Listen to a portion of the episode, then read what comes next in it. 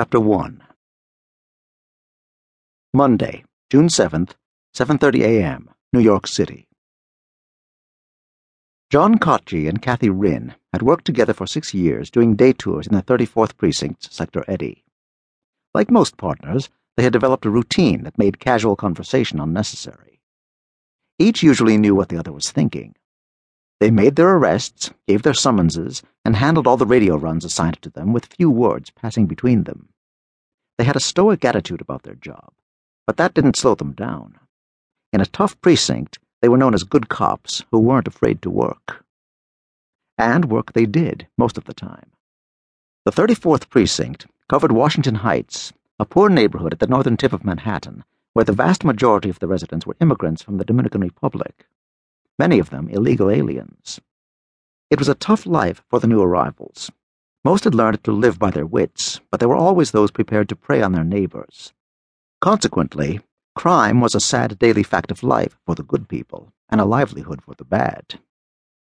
As usual, Winn and Kotchy expected that they would spend the day tied to the radio, going from one call to the next if they didn't run into an arrest. However, like most radio car teams throughout the city, they tried to reserve to themselves the first half hour of the tour. They bought their coffee and bagels and headed for their spot in Fort Tryon Park, under the cloisters.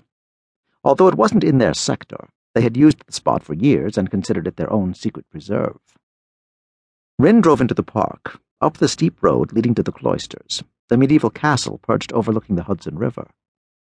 A quarter mile before the cloisters, Winn left the road and drove across a small meadow and into the woods on a narrow dirt track.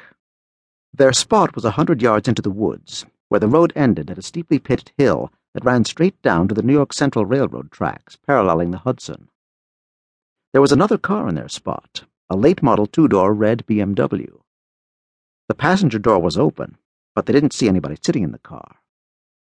What immediately caught their attention was the rear license plate, N Y C nine. Kotchy and Winn naturally assumed that the politically important occupants of the B M W were trespassing and otherwise engaged in the back seat, using their spot as a lover's lane. That wasn't allowed. "Let's be nice to the big shot when we break up his session," Kotchy said as he got out of the radio car. "Let's," Winn said. She approached the car from the driver's side, and Kotchy headed for the passenger side. Then Winn stopped and motioned for Kotchy to do the same. "Problem?"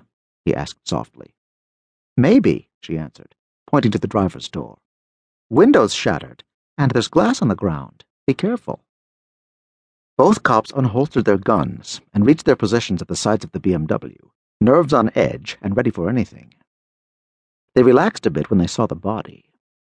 He had been behind the wheel, but the force of the bullet fired into his head through the closed window had knocked his upper torso across the front seat. He was white, about thirty years old, and dressed casually in tan slacks and a green shirt.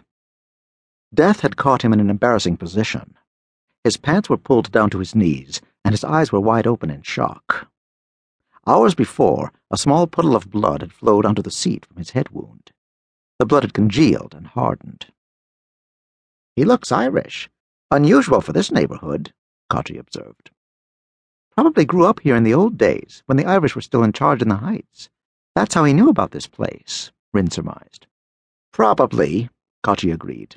"Let's go find the other body, if there is another one." "Okay, but remember crime scene protocol. No need to give ourselves more problems than we already have." She didn't have to say more. Both had been around long enough to know that many crime scenes were damaged and evidence inadvertently destroyed by the first officers on the scene. They prided themselves on doing the job right.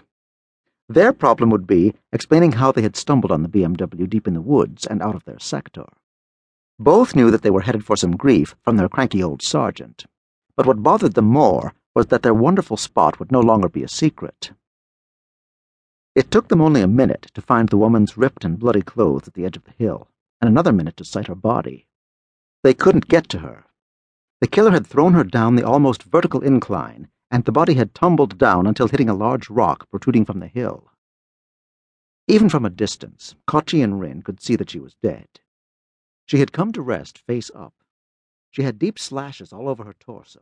Her face was battered, and they were sure that her neck was